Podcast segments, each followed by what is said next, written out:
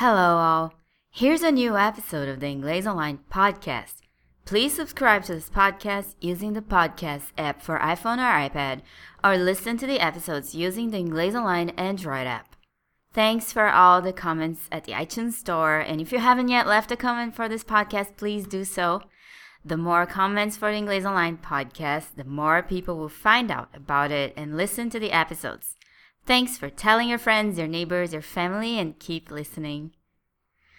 So, anyone who's been in contact with English for a while is aware of the common words used to say that something or someone is basically good. What are some very popular words for describing something as nice, positive, good? Um, interesting is a popular one. Great and excellent are common. Beautiful is another popular one. What are the ones, though, that we don't hear much when people who are still learning English speak?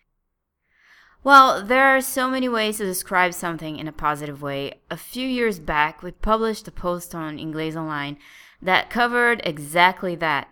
Collocations with words that are frequently used to describe something or someone positively. I stumbled upon that old tip today and thought it would be a good idea to have our podcast around that topic. So if you check out the post, you'll see that there are certain words that frequently go together with some other words, such as fun and party. What a fun party! That was a fun party. Can we say, what a nice party? Sure, it's just that you will hear the combination fun party way more often. And you will sound a bit more natural saying, What a fun party, than if you said, What a nice party. That's basically the definition of a collocation a combination of words that you will hear very often as spoken by native speakers. So, as always, I'd like to bring to the fore a few combinations that I don't hear very often from Brazilian speakers. Remember, these are natural combinations of words, preferred combinations, if you will, that pop up a lot in native English conversation.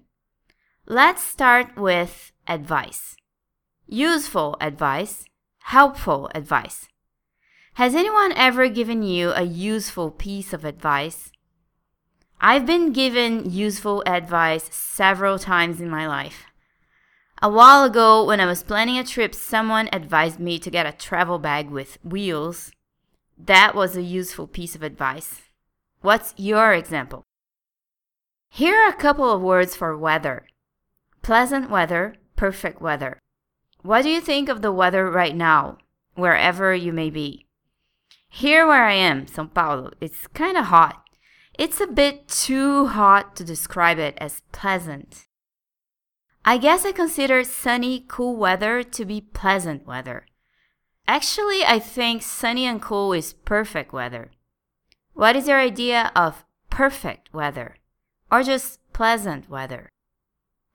When we talk about an actor or actress, we say a talented actor or actress, of course. A talented actor. And when we watch a movie or a theater play and really enjoy that actor's performance, here are a couple of words an outstanding performance, a brilliant performance. An outstanding performance by Al Pacino, a brilliant performance by Meryl Streep. I still remember the first Leo DiCaprio film I watched.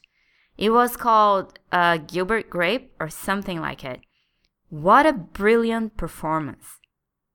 So tell me, out of the last few movies you've watched, which one had a brilliant performance and who was the talented actor in question?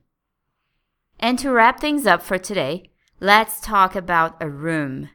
It could be your bedroom or the living room. By the way, in the UK, they say lounge very frequently instead of living room. So we can say, this is such a cozy room or a comfortable room. When you say something is cozy, you mean that it makes you feel comfortable, warm, relaxed.